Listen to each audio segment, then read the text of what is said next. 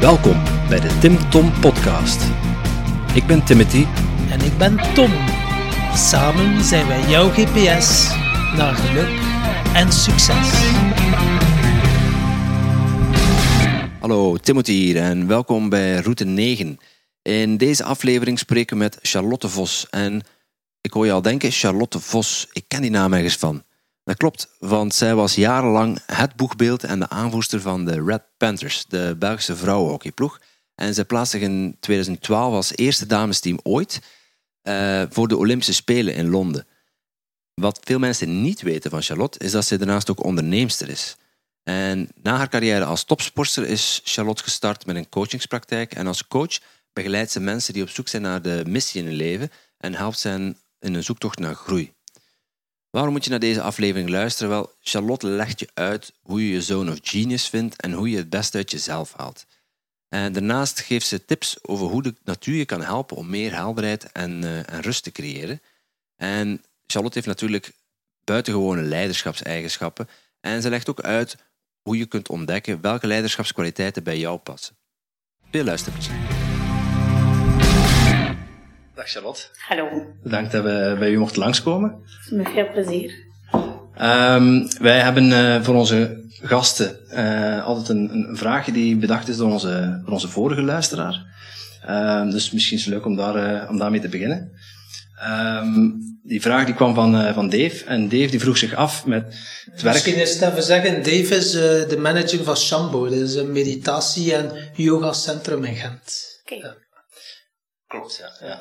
En uh, Dave die had voor u de vraag, met het werk wat je nu doet, um, heb je dan het gevoel dat dat uw, uh, uw roeping is? Dat dat uw bestemming is, zoals hij het zei? Goeie vraag. Wist hij dat je mij ging interviewen of gewoon nee, een random nee, voor de volgende ja. persoon? Uh, ja, ik heb wel het gevoel dat uh, mijn roeping is. En ook al langer hoe meer en hoe duidelijker, dus dat is wel fijn. Mm -hmm. ja. En, en op wat voor manier ervaar je dat dat, dat, dat je roeping is? Ja, dat je daar zelf naartoe wordt geroepen. Dus het is iets waar je elke dag mee bezig bent. Wat voor mij ja, gewoon elke dag al mijn aandacht krijgt. Dus of ik nu werk of niet werk, of ik ben daar eigenlijk altijd mee bezig. Dus voor mij is dat een beetje... Ook al had dat nog niet altijd een heel duidelijke vorm, was dat wel een heel duidelijke richting waar je toch bewust of onbewust zo begint te wandelen. En op een gegeven moment beseft je wel dat dat, um, ja, dat, dat je weg is.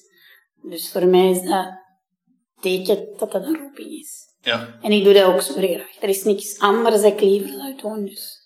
Je, je, je doet naast, uh, je bent natuurlijk topsporter geweest. Um, en nadat je gestopt bent met sporten, ben je uh, in de coaching terechtgekomen. Dus je coacht uh, mensen, sporters en, en, teams om het beste in zichzelf naar voren te halen.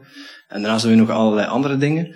Um, ik neem aan dat je nu over je coaching bezig bent, hè? Ja, over mijn coaching. Ja. ja. ja op, uh, na mijn topsportcarrière, ja, topsport is zo een hoofdstuk. En dan, toen dat was afgesloten of dat ik beslist heb om daarmee te stoppen, dan, um, ja, dan dan probeerde heel veel dingen. Ik ben echt iemand van te, te doen en we zien wel. Dat is een beetje mijn strategie. Mooie strategie, ja. ja, ja dat ook, ik, pas ik nogal voor veel dingen toe. En als het dan niet echt juist voelde of niet helemaal was wat ik wilde, dan stopte ik daar ook wel mee. Um, en dat is eigenlijk uiteindelijk door natuurlijke selectie is dan uiteindelijk nu die coaching wel echt uh, duidelijk overgebleven en uh, is dat wel echt wat ik wilde doen. Ja. Ik denk dat dat vroeger een beetje met sport ook zo was. Ik had uh, heel veel sporten. Tennis en turnen en hockey en allemaal competitief. Maar ja, uiteindelijk natuurlijk...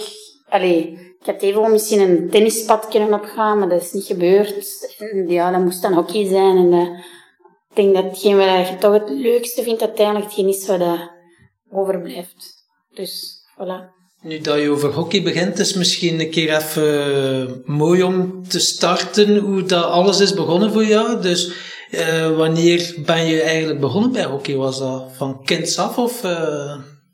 Ja, ik ben op mijn vijf jaar begonnen. Vijf jaar? Dus um, ja, echt als totter. Okay. Ja, ja. Um, en ja, zeg het, deed dat samen met heel veel andere sporten. Ik was ook wel iemand, ik was zo het kind dat altijd, ik stond meer op mijn handen dan op mijn voeten, letterlijk. en um, ik was altijd heel actief. En dus, um, ja, ik heb, er zijn heel veel dingen geprobeerd. En ik, ja, ik heb ook wel het geluk gehad dat mijn ouders mij zoveel sporten hebben laten doen. Mhm. Ik denk soms dat dat wel heel druk moet geweest zijn, maar ik heb daar wel heel veel plezier altijd aan beleefd, dus dat is wel tof. En wist je direct van, oké, ik ben hier goed in, ik kan mij hier onderscheiden van de rest, of was dat op uh, latere leeftijd? Nee, het pas op uh, een beetje latere leeftijd. Ik was altijd een kleintje. Mhm. Um, en um, ik denk dat dat wel pas rond mijn 15 of zo was. Dat ik eigenlijk misschien besefte, allee, of misschien zelfs niet besefte, maar waar ik, dan werd ik ineens beter als anderen. Uh, of, of gewoon heel, ik was super gedreven eigenlijk. Dus het is eigenlijk pas vanaf, dat is zeker niet op heel jonge leeftijd, dat ik daar dan beter was dan iemand anders of zo. Mhm. Zeker niet. Ik denk dat dat meer uh, wel later is gekomen. Uh, wanneer kwam je erachter dat je, um, ja, dat, dat je echt je tijd en energie volledig op het, op het hockey wilde uh, storten? Of concentreren? Ja, dat was in mijn tijd, dus zo lang geleden ondertussen. Ik heb, um, was hockey natuurlijk nog helemaal niet zo gekend als nu. En um, wij zijn uiteindelijk naar de Olympische Spelen gegaan in 2012, maar ik ben begonnen in de nationale ploeg denk ik in 2000. Dus Mhm. dat is toch wel Forse een heel, heel lange ja. tijd daarna. Dus um, het is niet dat wij een professioneel statuut hadden of zo. En ik, ik, heb altijd, ik heb het idee gehad van ik ga van hockey mijn werk maken. Uh, totdat ik eigenlijk was afgestudeerd. Um, dus hoe oud was ik dan? 21 of zo. En um, dan heb ik eigenlijk beslist om in Nederland te gaan hockeyen. Omdat ik daar wel... Ja, ik wilde eigenlijk gewoon vooral zien... Ik had een nieuwe uitdaging nodig. En dan kon ik daar gaan zien hoe ver kon ik geraken. En uh, dat was wel eigenlijk... Um, ja, ik was dan in loondienst van mijn club. En dan was het eigenlijk um, wel een professionele bezigheid. Maar dus dat is eigenlijk pas vanaf mijn 21ste dat ik daar voltijds mee bezig ben geweest. Um, maar daarvoor ja, was het eigenlijk gewoon niet mogelijk. Dus je combineert dat met studie sowieso. Dus dat doet iedereen wel uh, die hockeyt. Ja, dat is best wel zwaar eigenlijk. Als je, je moet dan een paar keer per week trainen, je moet wedstrijden spelen, daarnaast nog studeren. En soms nog eens op, op stap gaan. Ook nog, ja. Uh, ja. Legendarische hockeyfeestjes. Ja. Wat zeg je? Ook die legendarische hockeyfeestjes. Oh, maar ja, je bent ook student ondertussen. Dus nee, ik, um, ik vond dat eigenlijk... Ik ben nooit ervaren als zwaar. Nee, ik ben daar redelijk gemakkelijk doorgefietst. En dat was ook... Voor mij was dat wel... Die, die hockey de enige manier om mijn studie te doen. Want als ik alleen mijn studie zou doen, zou ik niet gemotiveerd zijn. Dat, dat was... Ik heb nooit... Ik ben nooit echt per se graag naar school gegaan. Of, uh, ik was wel iemand die altijd deed wat ik moest doen. Dus wel plichtbewust of zo. Maar Mhm. Is nu niet dat ik... Uh, ik heb handelswetenschappen gestudeerd. Ik heb passie had voor uh, handelswetenschappen. Nee, ik heb dat gestudeerd omdat dat in de ochtendles was en in de namiddag vrij. dat kan ook, ja. Dus ik Ja, dat heb dat helemaal niet... Um, Dat is praktische studiekeuze. Eh, ja. En de Olympische Spelen, voor veel mensen is dat de grote droom om ooit een keer te kunnen deelnemen aan de Olympische Spelen. Hoe was dat voor jou? Was dat ook al van kinds af een meisjesdroom, uh, Olympische Spelen? Of? Um, nee, zeker niet. Omdat, ja, met hockey, maar de Olympische Spelen, nog niemand had dat ooit gedaan. Dus dat is ook niet waar je van kunt dromen. Nu, jonge hockeyspeelsters, die dromen daarvan, omdat ze weten dat dat kan. Maar dat was bij mij niet. Ik moest, ja, gewoon uh, trainen en wij werden goed of niet goed. Of dat, dat, wij waren daar niet mee bezig. Dat is eigenlijk pas vanaf toen ik 16 of 18 of zo was dat het eigenlijk stilletjes aan is um, beginnen naar boven te komen, die droom. Ik weet nog dat wij in, uh, een toernooi hadden in Duitsland en wij, wij reden terug met de bus en dan was ik met iemand bezig van um, dat die Duitsers toch allemaal naar de Olympische Spelen gaan en wij wonnen daar eigenlijk tegen of wij verloren nipt. Of, dat was ineens zo wel iets van, ja, zouden wij dat eigenlijk niet kunnen. En dan is zo wel de eerste keer gekomen dat je daarop over denkt of droomt of zo. Maar ja, het is pas tien jaar later dat wij effectief gegaan zijn.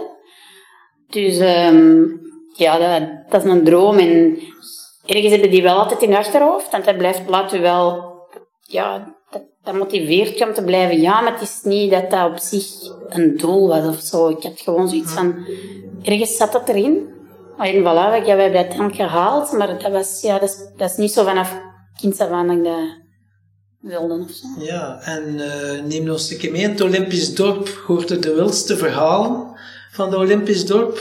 Klopt dat een beetje met wat dat er allemaal over wordt gezegd en geschreven? Mooie is in dat Olympisch dorp dat... uh, ja, wat er in het Olympisch dorp gebeurt, blijft in het Olympisch dorp. Okay, ja, ja. nee, nee. Uh, het is allemaal heel... Um, ja, iedereen is met zijn sport bezig, heel eerlijk. Allee, bij het is ook zo, je zit in het Olympisch dorp, totdat je, afhankelijk van land tot land, maar je zit in het Olympisch dorp en als je competitie gedaan is, dan moeten er moeten buiten het dorp om de andere atleten niet te storen. Ja. Maar elk land heeft daar zijn eigen policy over. Um, tenzij dat je medaille hebt gewonnen, dan moet je in het dorp blijven. Dus uh, wij waren daar en dat was, wij sliepen op dezelfde verdieping als Charlene van Snik, die op dag één van de Spelen al um, een medaille had gewonnen. Mm -hmm. En zij is eigenlijk daar voor de rest van het toernooi gebleven. Is hij natuurlijk zich wel geamuseerd. En dan is hij wel op een andere verdieping gaan slapen. Want we kwamen dus morgens tegen als die terugkwam. en wij moesten eigenlijk nog gaan spelen. Dus dat is een van de anekdotes. Maar ja, wij zitten in een toernooi, dus wij zijn daar twee, drie weken.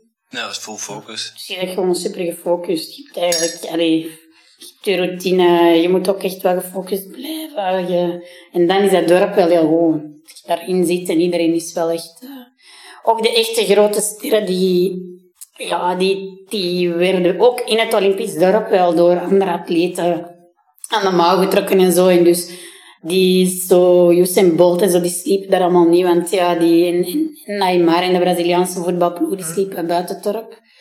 Um, dus je zag die soms wel eens binnenkomen of zo, maar ja, iedereen was er wel natuurlijk. Het is het hoogtepunt van je sportcarrière, dus mensen zijn wel echt uh, heel gefocust. En um, ja, en de, tja, die zeggen, naarmate dat de Spelen vorderen, heb je eigenlijk, je hebt er één een McDonald's in het Olympisch dorp. En dan meer en meer mensen begaven zich dan in de McDonald's. Ja, als de sport achter de rug is. sport achter de rug was. En dat is eigenlijk zo het ergste dat je zag. En ja, wij hebben, wij hebben daar niet veel van gezien, omdat we in ons toernooi zaten.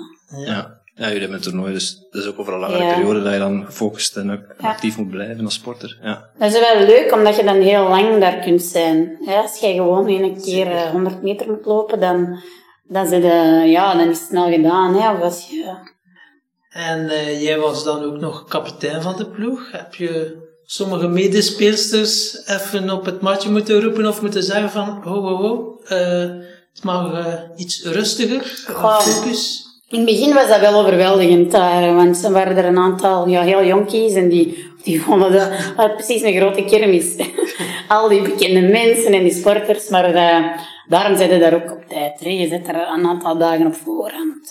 Um, allee, dus ja, het is terug ook weer gelijk dat je bij elk toernooi doet, je normen, je waarden, je regels zitten. En dan worden die wel gerespecteerd. Is gewoon, iedereen moet even...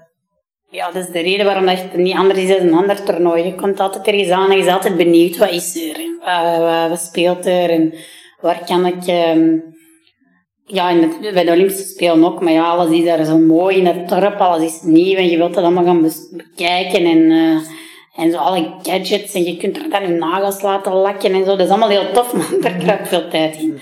Dus daar hebben wij dan wel eens, um, niet per se mijn rol, hè, dat dit team op zich uh, onderling ook wel. Dus, uh.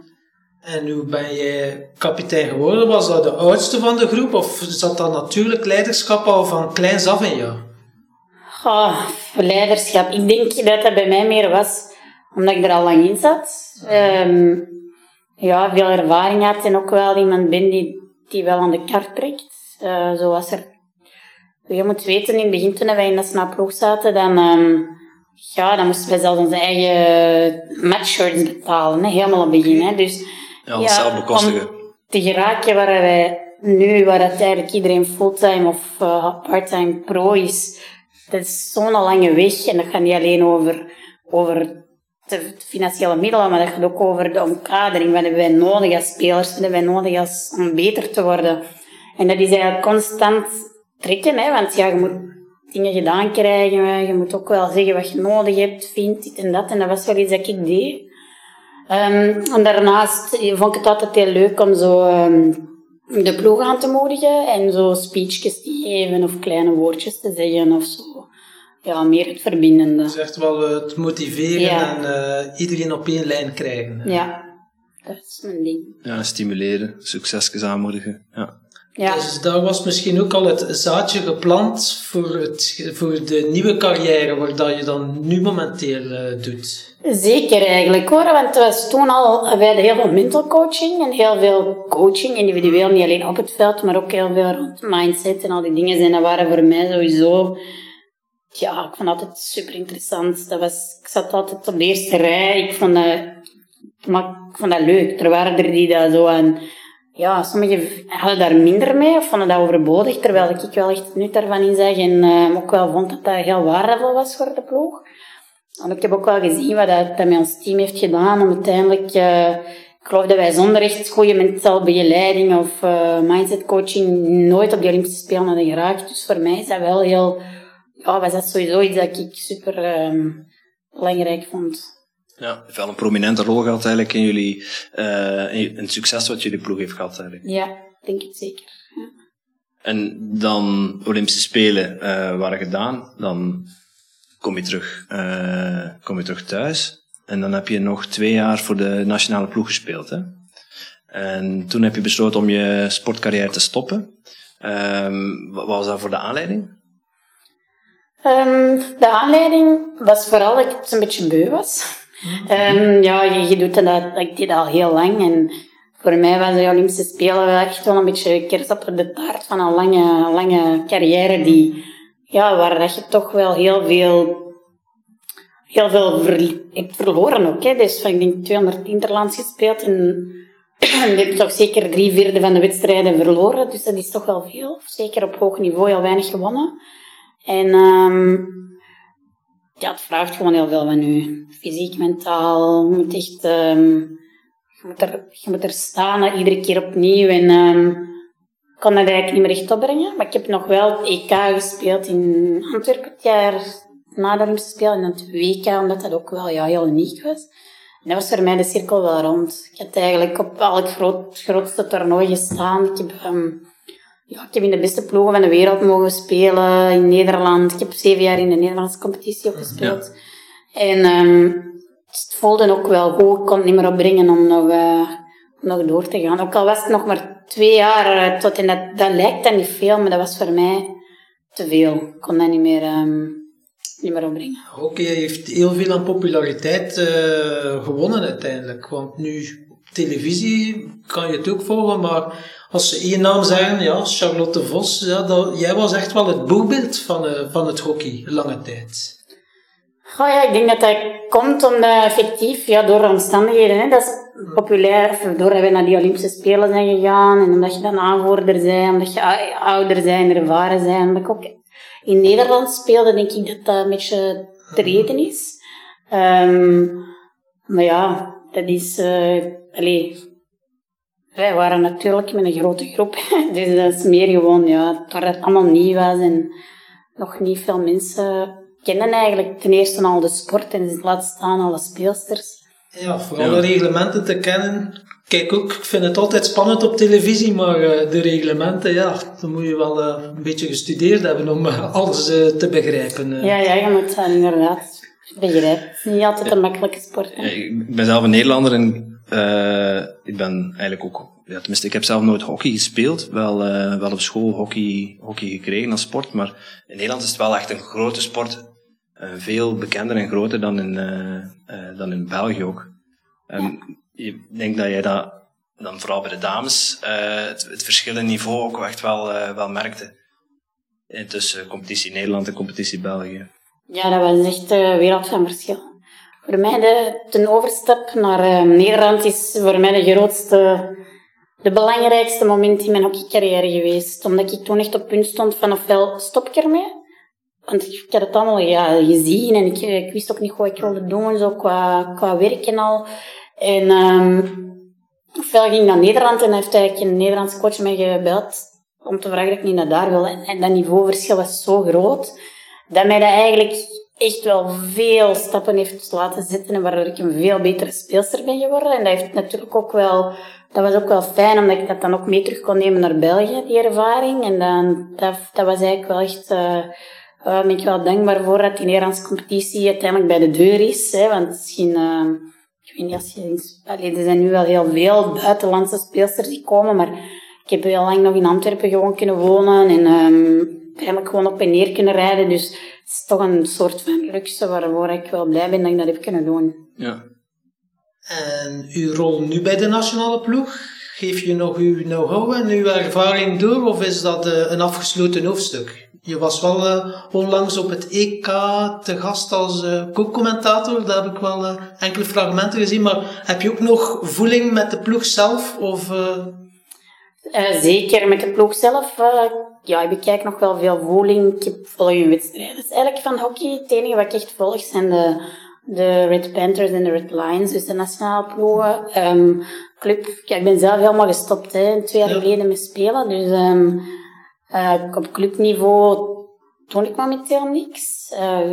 Um, en ja, ik heb nog wel veel contact met meisjes van, de oudere meisjes van de nationale ploeg. Uh, die ik ook nog wel zie en waar ik ook nog wel mee spreek. Dus, um, ja. ja. En dan uh, hockey gestopt en dan uh, heb ik jou dan bezig gezien in 2016, Eeuwige Roem. Ah, ja. Hoe was dat voor jou? Dat was dan ook met allemaal topsporters. Ja. En, dus je blijft nog altijd sportief bezig. Maar ja, dat was sportief. Dat was ook al even gestopt, hè, maar dat was gewoon leuk. Ze hadden gevraagd om dat mee te doen en uh, ik heb ja gezegd. En dan, uh, en dan ja, dat was eigenlijk fantastisch tof om te doen. Ja, ik leerde nieuwe mensen leren kennen. Dat is eigenlijk alles wat ik graag doe. Dat was veel avontuur, dat was nieuwe mensen.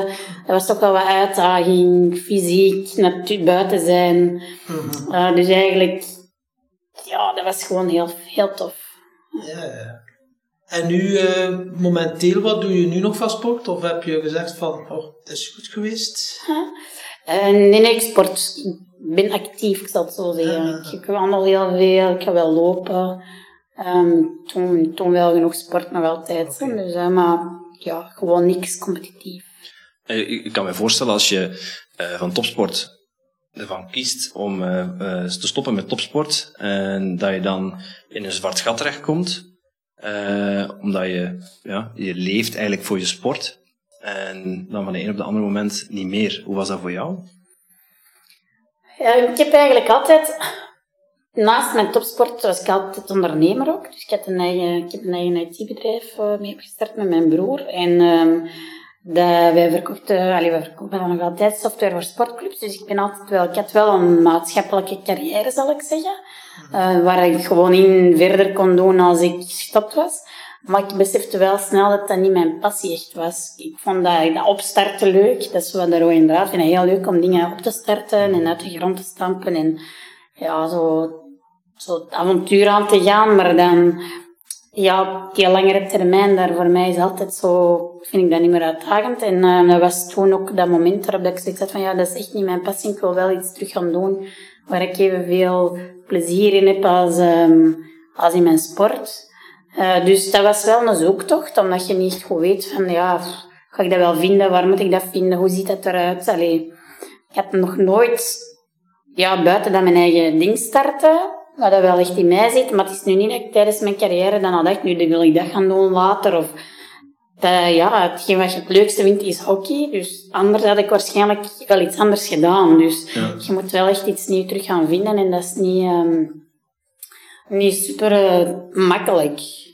Eh, Je je zei net van, ik, ik, eh, ik probeer iets uit en dan kijk ik of het iets is en dan ja, laat ik het los en probeer ik iets anders. Dat is ook de manier waarop je je, je passie wel gevonden hebt. Want wat heb je daarnaast allemaal nog geprobeerd eh, voordat je ja, gekomen bent waar je nu bent? Ja, dus ik heb een, um, allee, mijn bedrijf opgestart. Uh, dan heb ik um, dus in IT-software, ja, dus dat is eigenlijk wel grappig, want ik deed daar heel veel zo sales en, en, en marketing en zo, maar op zich wel dingen zijn dat ik graag doe, maar ik, ja, het soort IT-wereld en heel langdurige. Is gewoon eigenlijk goed zien dan van, oké, wat, vind ik- wat vond ik daar wel leuk aan, wat vond ik daar niet leuk aan. daar even over reflecteren. En dan heb ik een webshop gestart met edelstenen. Dus um, was eigenlijk ook heel leuk om op te starten en uh, daar mee bezig te zijn, omdat ik daar wel echt ook uh, gepassioneerd door ben. En um, dan heb ik dat eigenlijk, ja, dat was een heel fijn proces. Dat ging ook heel goed, maar dan kwam er heel veel logistiek bij kijken en heel veel ongoing operationele dingen. Ik ben heel graag met mensen bezig, maar daar zat eigenlijk, ja, dat, dan heb ik geleerd dat dat online gebeurt ook een heel eenzame wereld is, waarbij dat je vooral op je computer zit en veel met Instagram moest doen, wat mij niet mijn passie was. Ik kon me daar niet goed via uitdrukken, dus voor mij was het toch wel duidelijk dat ik wil toch meer met mensen doen. Ja. Um, en dan, ja, dat zijn eigenlijk de twee grote projecten. Ik heb eigenlijk ook nog een project gestart rond, um, dat heet Integrate Women. En dat is een project voor uh, vrouwen van verschillende culturen samen te brengen. En we organiseren sportevenementen. Allez, en met, um, ja, waarbij dat iedereen van zijn eigen community mensen meenam. Dus op een gegeven moment deden wij een, als laatste event was een yoga-event, waar wij toch meer dan 200 vrouwen hadden van verschillende origines. En uh, die allemaal, ja, echt wel super coole vrouwen. Dat is eigenlijk ook wel een heel tof project. Maar dan merkte ik, ja, dat werd veel. Op een gegeven moment denk ik zoveel. Dat allemaal kei tof was. Maar ja, dat gaat, je moet op een gegeven moment wel focussen om um, in richting... Ik zeg niet kiezen, want ik geloof heel erg dat dat vanzelf gebeurt, die keuze. Maar um, je moet toch wel ergens voelen of ja, is deze nu wat ik wil doen of niet. En voor mij integrate Women is nog altijd iets dat ik eigenlijk heel fijn vond om te doen, maar op deze moment in mijn leven niet echt uh, ja, iets waar ik fulltime, fulltime mee bezig kon zijn. Want dan moesten wij ook ja, zelf wij dat nog veel verder wilden uitbreiden. Dan moesten subsidiedossier en dan, dan, dan, dan stopte het voor mij al. Dus, ik, uh, dus zo zijn er veel dingen. Dus ik, uh, ja, ik nog een tijdje uh, videoproducties heb dan ook een projectje gedaan. Dus maakte ik filmpjes in mijn bus van allemaal hockeyspeelsters die dan, heb ik daar tien afleveringen van gemaakt, die dan kwamen en dan interviewde die, die en dan dacht ik, oh, misschien is dat wel iets tof om te doen. Dus dan heb ik daar weer heel veel rond geleerd, leren, leren ja, ook hoe dat je video's monteert en dus heel hard do it yourself. Maar um, dat was ook super tof. maar ja, kijk, dus het is allemaal mijn bagage, die ik nu wel op een of andere manier komt allemaal wel terug samen. In die coaching en in de manier waarop ik nu mijn format heb opgezet, is dat niet verloren. Maar het is niet dat ik dat als afzonderlijke projecten nog doe. Het waren allemaal leerschooltjes. Ja. ja. Tof. Ik hoorde nu zeggen, een format, en ik hoorde nu ook spreken van uw eh, camper, uw eh, van. Uh, ik zag op je website, uh, jij doet je coachingsgesprekken in je van. Ja. En dan ga je aan de rand van Antwerpen en kijk je over het water. Ja, ja. Ze zouden net op de oprit staan. Ja. ja, dat is eigenlijk uh, heel fijn. Ik heb, um, ja, zoals ik al zei, ik hou van, van avontuur en van afwisseling en van al die dingen. zijn van onderweg zijn ook. onderweg naar iets, alleen gewoon het onderweg zijn op zich. En... Um, ik heb, um, ik vind het wel fijn om een vaste basis te hebben, maar ik hou er nog veel meer van om te fijn weg te zijn. En um, ja, mijn coachinggesprekken, ik vind het zelf ook altijd leuk om in de natuur te zijn of in een omgeving die toch, allee, die mij inspireert, zal ik zeggen. En voor mij, die fijn, als ik daarin coach, is dat wel heel fijn. Ik creëert zo direct een hele, hele aangename sfeer, heel, ja, informeel en intiem en toch een soort van out of the box en out of the comfort zone. Want je, zit in een wijn, je zit niet in een lokaal of in een kantoor of ergens bij iemand thuis. En um, dat op zich vind ik wel gewoon heel tof. Ja, en dat is zeker niet alledaags. Hoe is dat idee gegroeid? Lag je in je bed dat je dacht, coaching in een van, dat ga ik nu een keer doen? Of is dat, uh, hoe is dat gekomen? Uh, ben zo, ik zo, ja, nee, ja, zoals met elk idee komt dat gewoon ineens in je op. Um, ik, had, uh, ik had eigenlijk geen wagen. En uh, ik had dat eigenlijk ook niet nodig. Uh, maar toch af en toe. En dan dacht ik, ja, ik ga niet gewoon een auto kopen om die dan op mijn oprit te zetten en daar dan nooit mee te rijden. Ehm, en dan is dat eigenlijk concreet geworden van oké, ik kan nu gewoon eens een bus kopen waar ik gewoon mijn huis altijd bij heb. Daar kan ik mee reizen. Kan ik als mijn, daar kan ik uh, mijn coachings allemaal in doen. Daar kan ik uh, ja, mijn kantoor van maken. Dus het is ook vaak dat ik gewoon als ik geen zin heb om binnen te zitten, dan neem ik mijn vijf, zelfs in de winter, ga je ergens aan het bos staan of aan het water. Ik zet mijn deuren open en je zei, ja, direct geïnspireerd. Dus eigenlijk zo is dat gekomen, ik dat, dat idee ben gekomen en dan, dan heb ik dat gedaan. Dus dat is zowel jouw slaapplaats, bureau als coachingsruimte? Ja, vooral bureau en coachingsruimte. ja, Want het is niet dat ik er nu in... Allee, ik gebruik dat ja, ja, zeker in de winter niet. Dus, um, maar dat zou ik Oké. Okay. Wow. Ah, stof. En, en je zegt van in de, in de natuur zijn, dat inspireert mij. Um, kun je daar wat meer over vertellen? Is dat ja, gewoon dat je daar goed in voelt? Of? Ja, uh, dat brengt helderheid en rust. En ik wandel gewoon super graag en heel veel ook. Zeker de laatste paar jaar wandel ik heel veel. En um, ja, ik, ik, weet niet, ik, vind het gewoon heel fijn. Ik heb, ik heb altijd in het centrum van Antwerpen gewoond. Ik heb nooit gerealiseerd of dat ik dan zo misschien die uh, frisse lucht of zo miste. En nu heb ik dat wel. Ja. en, dat, en ik kan er niet genoeg van krijgen. Dus ook als ik in het buitenland ben of zo, gaan wij meestal wandelen of hiken of allee, gewoon met, uh, ja, in de natuur zijn. Dus dat vind ik gewoon fijn. Het is niet, ja, de rust en de simpliciteit zo. Gewoon schoenen aandoen en wandelen. Dat, dat moet niet moeilijk zijn. Voor onze luisteraars, uh, zo in België heb je ook mooie natuur. Wat zijn nu drie mooiste plaatsen of aanraders voor de luisteraars om te gaan wandelen hier in België? Maar ja, ik, ik wandel heel, ik hou van de bergen en van de natuur. Dus bergen heb je niet in België, maar uh, ik ga wel in de Ardennen soms, uh, dat vind ik wel fijn om daarin... Is er een specifiek plaatsje dat is echt, daar moet je een keer geweest zijn? Want dat is iets... Gewoon nee, dat heb ik niet. Nee. Dus gewoon natuur, bergen, of grote heuvels, laat het maar zo. Ja, maar hier in de Kalmthuidse heide ga ik wel wandelen, dat vind ik fijn. Ik hou van bossen, maar ook van open vlaktes. -huh. Waar je zo oneindig ver kunt zien en dan ik hou ook van dat licht dat dan schijnt en die wolken en die, ja, dat vind ik allemaal heel tof. Dus um, ja, ik vind de Kalmthuidzijde altijd tof.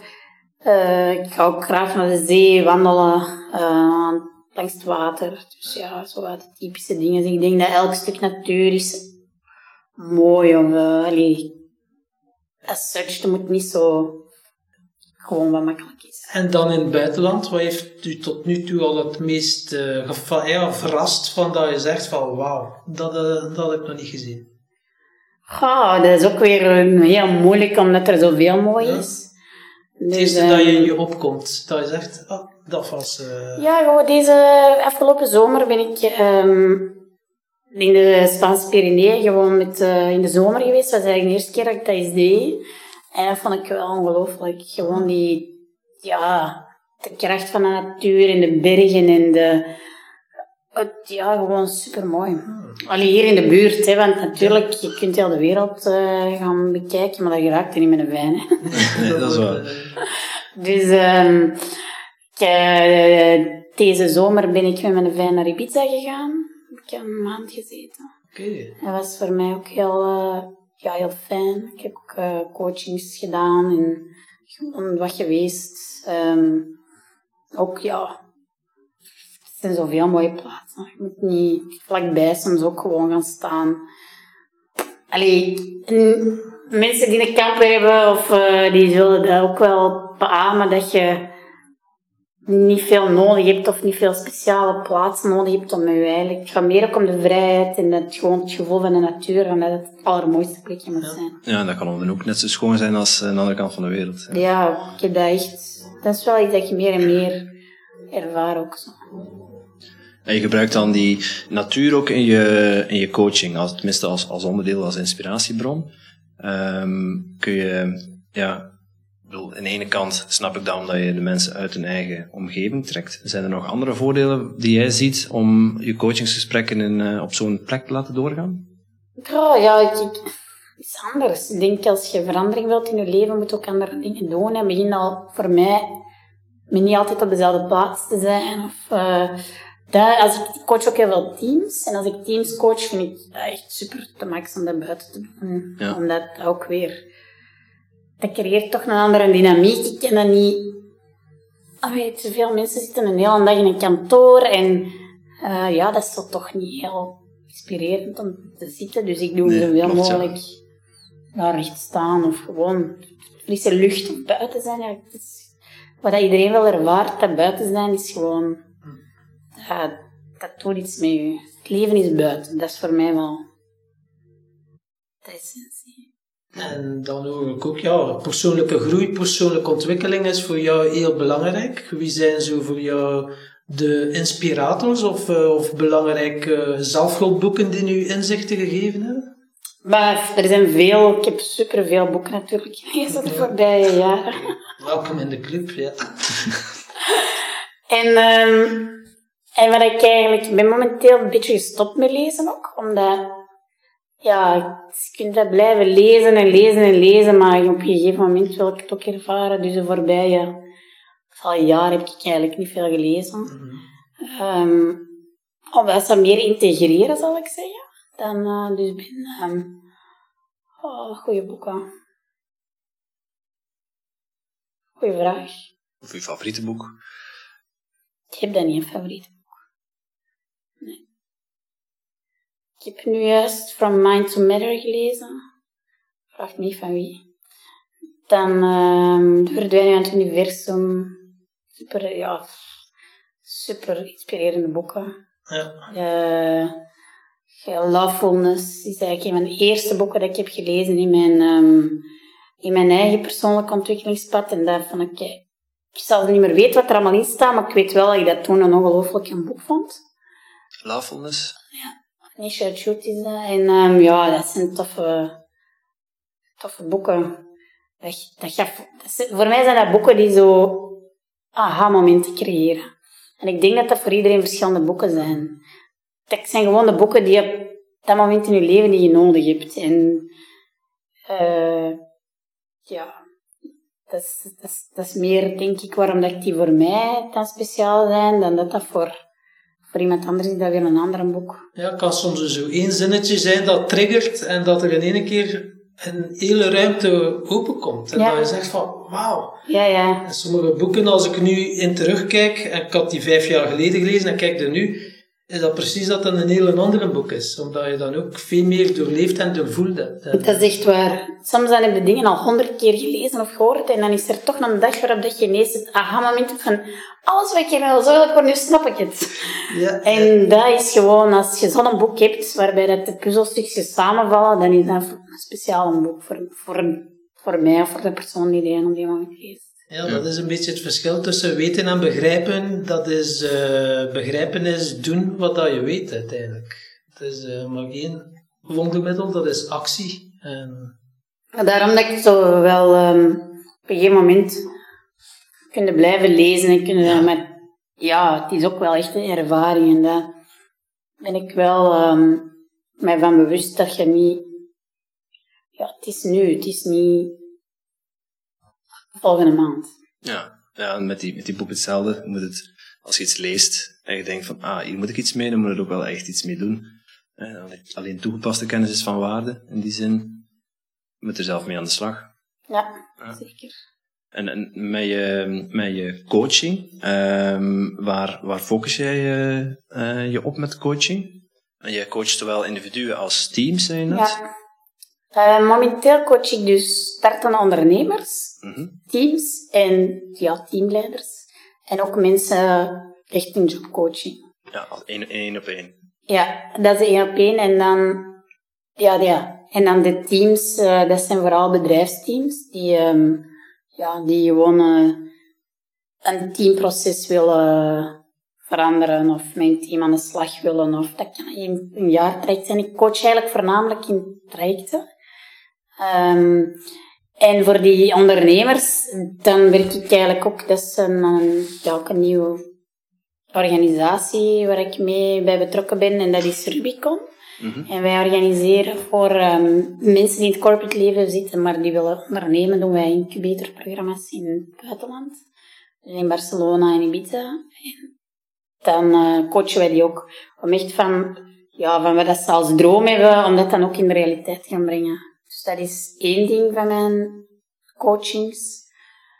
Um, en dan mijn teams, ja, dat vind ik eigenlijk super, omdat ik daar heel veel kan refereren naar mijn eigen ervaring. En dus mijn coaching gecombineerd met ervaring als teams. En dan echt met teams aan de slag gaan en kijken waar het die naartoe gaan en hoe dat die verandering is. Dat vind ik heel tof om te doen. En dan ook gewoon de, ja, het teamleider, hè, want als je die op een andere manier kunt laten denken. Dus ik coach rond hun mindset eigenlijk op heel veel verschillende domeinen, maar het gaat altijd rond transformatie. Je wilt iets nieuws of je wilt iets anders of je wilt ergens anders naartoe of je wilt... Het hoeft niet gedefinieerd te zijn als doel, maar je weet wel dat je iets anders wilt. Dan zijn eigenlijk ja, trajecten die ik met die mensen doe. Ja. Dus het resultaat is transformatie. Ja. En dat kan op verschillende domeinen zijn. Dat is eigenlijk afhankelijk van de persoon met wie dat je werkt. Zijn er een tiental domeinen waarom ik coach. En dan beslissen samen van welke domeinen wil ik echt... Um, gaan de nadruk op leggen in deze coaching traject. En dan ga ik dan aan de slag. Wat zijn voor jou de drie belangrijkste skills van een goede teamleider? Wat, wat is voor jou belangrijk? Welke skills had jij als teamleider, uh, uw kwaliteiten? Ja, ik denk dat er om te beginnen geen drie belangrijkste zijn. Mm Dus dat vind ik uh, vooral belangrijk. omdat, ja, omdat als ik dat nu zie, bijvoorbeeld uh, bij ons in de ploeg, ah, iedereen is, je bent leider in je rol. Je, mm Dus ik hou heel veel van, leiderschap is gewoon iemand die, ja, die zichzelf wel goed kent, die ook echt wel durft in de spiegel te kijken en te veranderen. Um, en die, ja, die gewoon zichzelf is ook voor een groot deel. Ik denk dat je niet moet leiderschap forceren of bepaalde techniek. Ik ben helemaal niet fan van zo bepaalde technieken die gaan toepassen, dat er dan zo raar uitkomen. Um, maar als je nu kijkt naar onze nationale hockeyploeg, bij de mannen of zo, dat zijn allemaal individuele leiders met, de ene is iemand die veel spreekt, de andere is iemand die op het veld rustig kan blijven. De andere allee, is gewoon in het sociale. Iemand is gewoon te spreken met de pers. Dat zijn allemaal heel belangrijke dingen. Um, en ik denk um, dat iemand is die heel flexibel is in, in verschillende, ja, gewoon ook heel veel voeling heeft met iemand met wie hij praat. Of, uh, voor mij is iemand een goede leider wellicht iemand die ook kan, kan invoelen van oké, okay, ben ik hier vooral mijn eigen ding aan het zeggen of kan ik ook wel, krijg de rest van het team mee. Dan zijn een goede leider als je, je eigenlijk je eigen team kunt, kunt um, ja, upliften. Het goede voorbeeld ook geven dan, uiteindelijk. Maar dat, is een, dat is een manier, maar overal zeg, er zijn heel veel verschillende manieren om ervoor te zorgen dat je veel verantwoordelijkheid geeft aan je team en ervoor zorgt dat die kunnen groeien. Ja, dat al die individuele kwaliteiten naar boven komen en ja, samen een, een team vormen. Uiteindelijk 1 plus 1, 3. Dat is uh, het doel. 1 plus ja. 1 is 3, bijvoorbeeld. Ja. En waarschijnlijk, ja, in je sport heb je er ook wel mee te maken. Discipline. En nu we zijn een nieuw jaar gestart. Heel veel mensen hebben goede voornemens gemaakt, maar heel veel mensen kunnen die goede voornemens ook niet volhouden. Welke tips kan je de luisteraars meegeven om goede voornemens vol te houden. Denk dan ook aan discipline en wilskracht. Hoe houd jij bijvoorbeeld een goed voornemen vol? Mijn tip voor mensen zou zijn om dat zeker niet op wilskracht te doen, want dat gaat dan nooit lukken. Um, ik hou dat vol omdat ik dat wil. Niet vanuit moeten, maar gewoon omdat ik weet dat dat goed voor mij is. Allee, er zijn routines of, uh, die ik heb, die ik altijd doe. En voornemens stellen doe ik sowieso niet. Het niet van nu ga ik voor de rest van mijn dagen dat of dat doen. Of, uh, ik heb dat niet zo. Ik, ben daar ook, vind dat wel heel belangrijk om, om ergens te geraken. Je moet nieuwe, nieuwe gewoontes creëren, sowieso. Al is het in fysieke of is het in mentale. Dus daar, daar werk ik zelf heel hard rond met mijn klanten. Um, en ik denk dat dat gewoon, dat je vooral niet streng voor jezelf moet zijn dat is een dag niet lukt of uh, gewoon, mijn tip zou zijn, als je echt iets wilt bereiken of veranderen in het nieuwe jaar en je zegt van ik wil, ik weet nog vier keer per week gaan joggen of zo. Je doet dat eens een week niet, dan is dat niet erg. Maar als je dat twee weken aan elkaar niet doet, dan, dan zit er al probleem in je patroon. Dus als je een week mist, is dat niet erg, maar probeer je in twee weken achter elkaar um, niet te doen. Ja, dus ik komt daar consistentie. Uh, niet alleen op wilskracht, maar echt vanuit verlangen. En um, ja. En ook goed begrijpen wat het voor is. Goed begrijpen ook en jezelf leren kennen waarom dat niet wat, wat, het, wat het moeilijke momenten zijn. Ja. Wanneer dat je, ja, waarom dat je het niet doet, dat je daar inzicht in krijgt. Wanneer dat je faalt, of wanneer je voor jezelf gevoel hebt dat je faalt, van ik heb het niet gedaan, maar wat was een trigger dat je het niet gedaan hebt? En ja, waarom heb je het niet gedaan? En ja. ja bij jezelf te raden gaan, ja. uh, wat je eraan kunt veranderen en of je het wel echt wilt dan. Ja. ja. Ja, en die discipline is uiteindelijk de, is niks anders dan de korte termijn ondergeschikt maken aan de lange termijn. Um, ja, ja, sowieso. Ja. Allee, ik denk, goh, discipline hangt er vanaf voor wat het is. Hè. Als je wilt trainen voor een marathon, dan moet je niet naar die marathon of voor. Dat is dan niet. Dan is de lange termijn en de korte termijn een beetje hetzelfde. Hè, als je daar een half jaar voor hebt. Um, maar ik geloof wel dat er inderdaad bepaalde gewoontes zijn in je leven die dat je weet dat goed voor je zijn. En als je die kunt vasthouden, dat dat sowieso elke dag van die dagelijkse kleine dingetjes. Die als je, ja, als je elke dag een thee drinkt in plaats van een koffie en je wilt eigenlijk stoppen met koffie drinken, dan dat is iedere keer die keuze maken. En uh, dat gaat toch lange of korte termijn iedere keer, iedere keer op dat moment de juiste keuze maken om het toch niet te doen. Om, en... Korte termijn genot negeren. Mijn mentor zegt het zo, hoe meer dat je in staat bent om je korte termijn genot te negeren, hoe gelukkiger je wordt op de lange termijn. Ja, ja, ja sowieso. Dus dan, met van die dingen geloof ik wel dat je, dat je korte termijn gewoon er even door moet. Mhm. En dat je dan op het einde wel... Uh, maar je moet gewoon weten waarom dat je het doet. Ja. Als, het, als het niet klopt, of als je toch niet... Ja, als je het toch niet voelt, of uh, weet ik veel wat, dan voel je alleen maar slecht als je het niet gedaan hebt. Dan kun je weer schuldig voelen en dan zijn je, weer, dan zijn je nog verder van huis. Ja, dat saboteer je jezelf. Hè. Ja. ja. Mooi. En als we, um, je zei net, wil ik even op, inhaken nog, um, dan als ik mensen en, en, teams ga coachen, dan geef ik altijd mee van probeer jezelf te zijn. Um, maar ja, speel even advocaat van de duivel nu. maar als je dan, als dat een belangrijk item is, waarom heb je dan een coach nodig? Als, want iedereen is toch zichzelf? Ja, dat is een goede vraag. Ja, iedereen is zichzelf nog niet. Dus um, ik denk dat je gewoon moet weten wat je sterktes zijn of je zwaktes zijn. Allee, ik heb het dan weer over de rol. Ik pak weer even hockey als voorbeeld, maar dat je wel weet van oké, als ik in een leiderschapsrol zit, namelijk de rol van mijn, van mijn positie op het veld, oké, wat, zijn mijn, wat is mijn sterkte als, als leider en wat niet?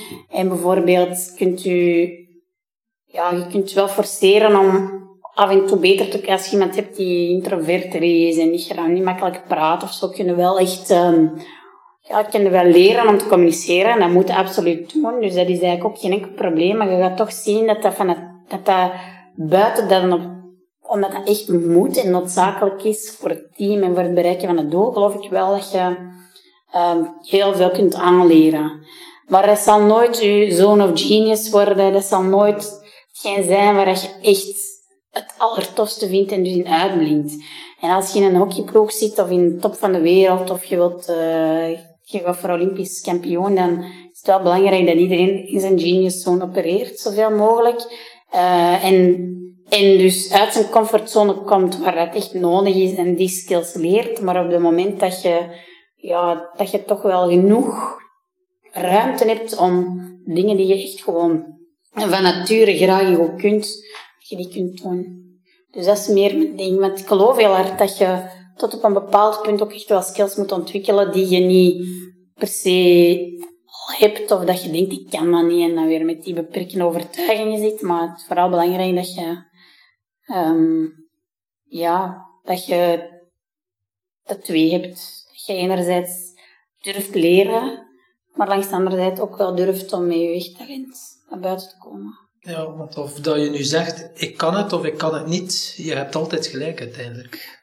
Zo'n bekende quote. Uh, ja, sowieso, hè, dat, is, dat is waar. Hm? Ja. Ehm, je kiest zelf, hè, wat je, dat je het wilt kunnen of wat je het niet wilt kunnen. Heel veel dingen zien dat zo.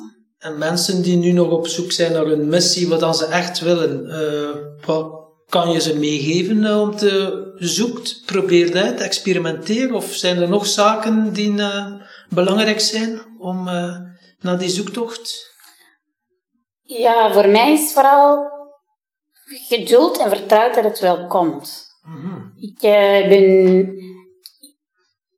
Allee, zoeken naar is eigenlijk niet nodig. Het zal wel duidelijk worden als je elke dag de juiste dingen doet die je, waardoor dat je gelukkig voelt. Of ik, ik geloof zo, hè, dat, is, dat is ook een quote, maar uh, dat is misschien wel voor mij een van de belangrijkste quotes, maar, maar die is, hij is in Spaans.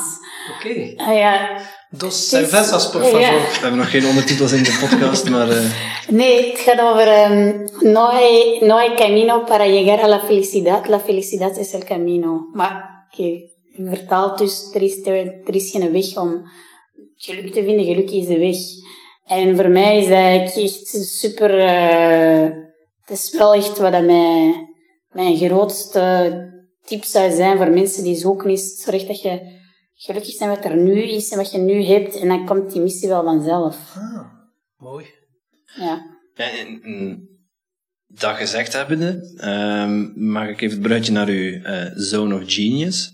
Want als je, ik interpreteer het dan maar zo, als je in je zo- zone of genius zit, dan, ja, dan doe je eigenlijk de dingen waar je goed in bent. En ja, adem je eigenlijk vanzelf al ehm, die, die passie uit en ja, zet de dingen in gang en gaan dingen eigenlijk al vanzelf. Maar hoe kom je erachter wat dat je zone of genius is? Of dat je erin zit? Ehm, ja, sowieso door. Ik heb daar heel veel verschillende tools voor om te weten te komen. Dus ehm, daar is coaching heel nuttig voor. Hè. Voor mensen om beter te begrijpen van oké, waar is mijn talent? eh, waar, waar, waar, wat zijn de dingen die mij energie geven? Waar krijg ik absoluut geen energie van? Ehm, eh, op welke manier kijk ik verkeerd naar de dingen waardoor ik denk dat ik het niet kan? Of waarom ik niet geloof dat het eigenlijk wel mijn talent is? Of wat maakt dat ik... ehm, ja, waar, waar, waar waardoor ik niet... Dat ik dat eigenlijk wel heel graag zou doen, maar dat niet durf, of al die dingen. Dus dat voor mij is, is wel heel duidelijk coaching, om te weten wat je zone of genius is. En ook hoe kunnen daar dan in opereren en welke obstakels, hoe kan ik daartoe komen? Om daar dan in mij volledig vrij in te voelen en volledig vanuit die ja, zone of genius te bewegen. Mooi. Antwoord op ja, je vraag? Ja, Ja, eigenlijk even wel. laten bezinken. Ja, maar eh, het komt wel binnen. Ja, mooi. Ehm, je sprak net over, over, over geluk. Ehm, onze podcast gaat over geluk en succes. Dus we zijn heel, heel erg benieuwd wat jij verstaat onder geluk. Wat is voor jou een definitie van, eh, van geluk? Ehm, een definitie. Een definitie van geluk, dat heb ik niet. Wat denk ik? Ehm, voor mij is dat zeker een state of mind en een state of being. Ehm, er zijn dagen dat je. Het gaat erover voor mij dat. Er zijn dagen dat je je niet zo goed voelt en er zijn dagen dat ineens. Sky is the limit. En ik denk dat iedereen die heeft. Dus voor mij is dat niet. De ene dag ben je gelukkig en de andere dag niet gelukkig. En aangezien ik wist dat jullie ging komen, had ik er al over nagedacht. En ik wist dat die vraag ging komen. En ik heb mij toen gerealiseerd, is, is echt van het oké zijn met de beide. Met geluk en het ongelukkig zijn. En dat gewoon, gewoon laten gebeuren. En daar, ja, weten dat je daar niet in zit en dat je er altijd uit kunt. En dat is voor mij wel echt, dat, dat maakt mij gelukkig. Dat ik, eh, heel veel kleine dingen maken mij gelukkig, maar dat is een gevolg van eh, te kunnen kijken naar, ehm, naar, naar dat, dat je niet alles moet niet altijd goed zijn om gelukkig te zijn. Of alles is niet altijd slecht als je het niet ziet zitten. En daarin een soort van balans te vinden. Voor mij is dat, maakt mij dat gelukkig. Ehm, ja, en ook dingen doen die, die mij gelukkig maken. Waar ik energie van krijg. Of die ik weet dat goed voor mij zijn. Of voor mezelf zorgen.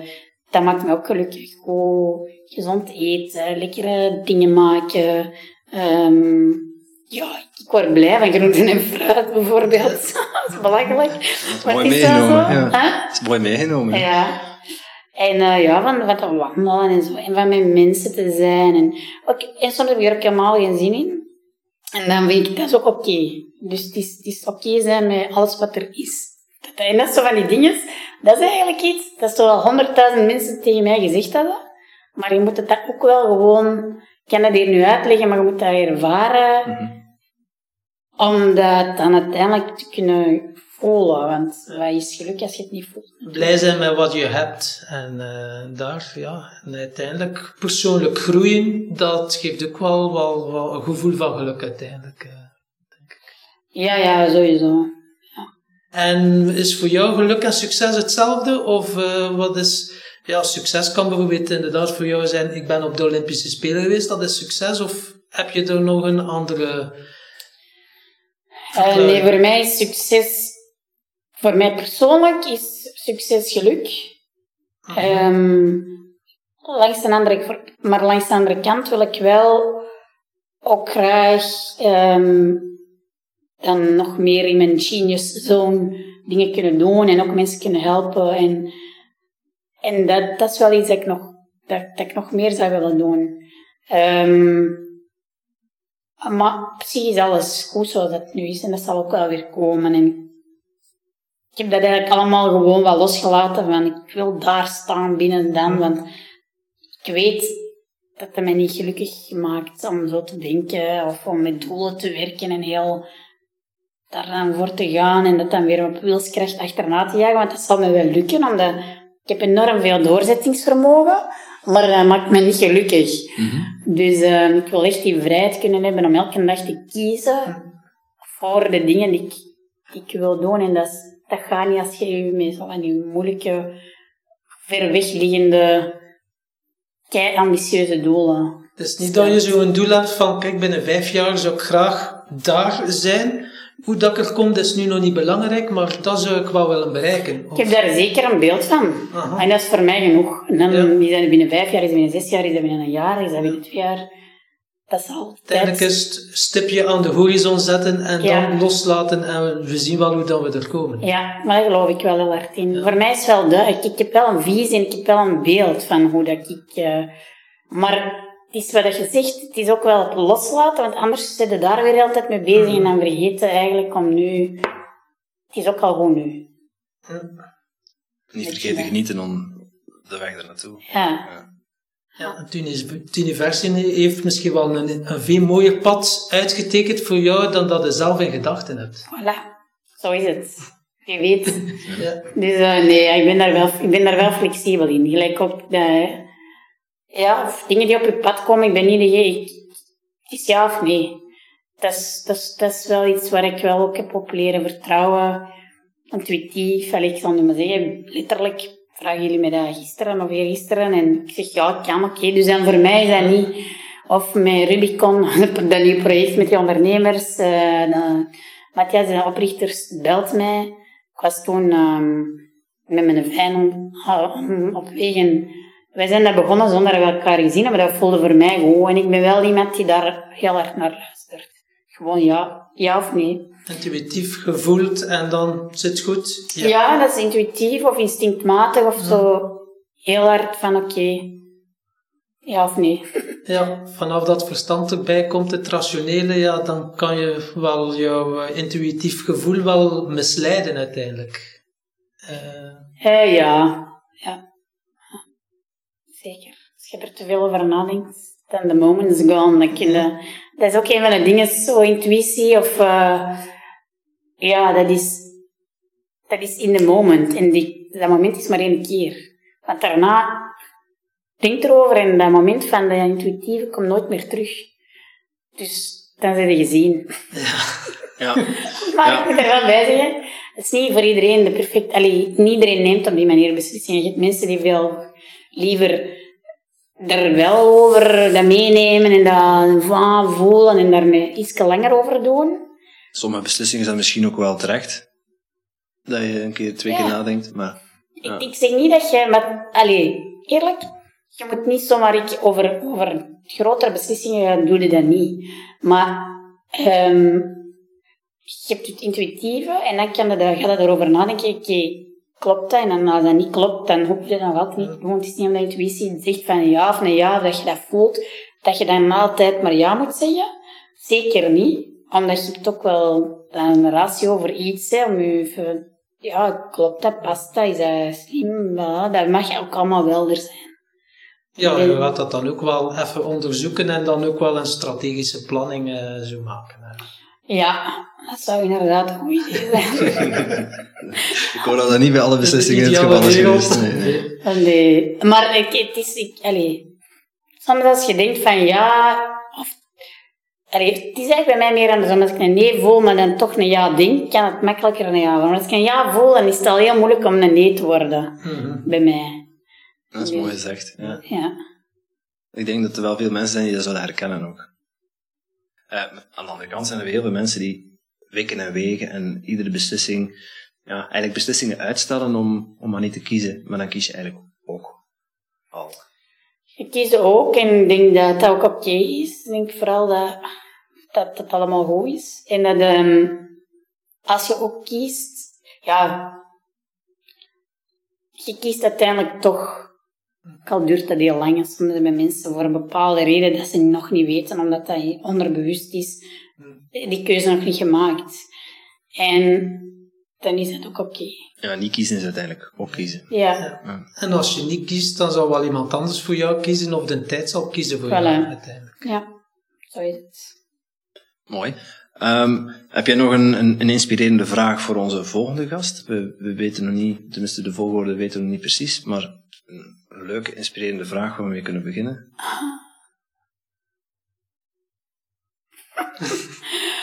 Eh, wie wordt, weet, weet je nog niet wie dat gaat zijn?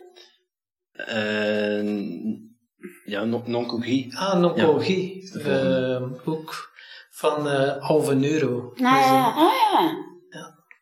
Die komt die direct achter zich. Ja. Is echt? Ja. Ehm, hmm. Grappig. Ehm, mijn vraag.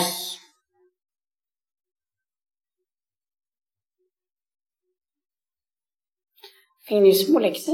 Een inspirerende vraag. Of een niet inspirerende vraag.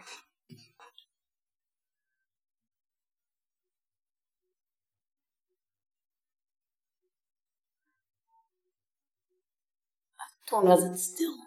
Eh, Geduld.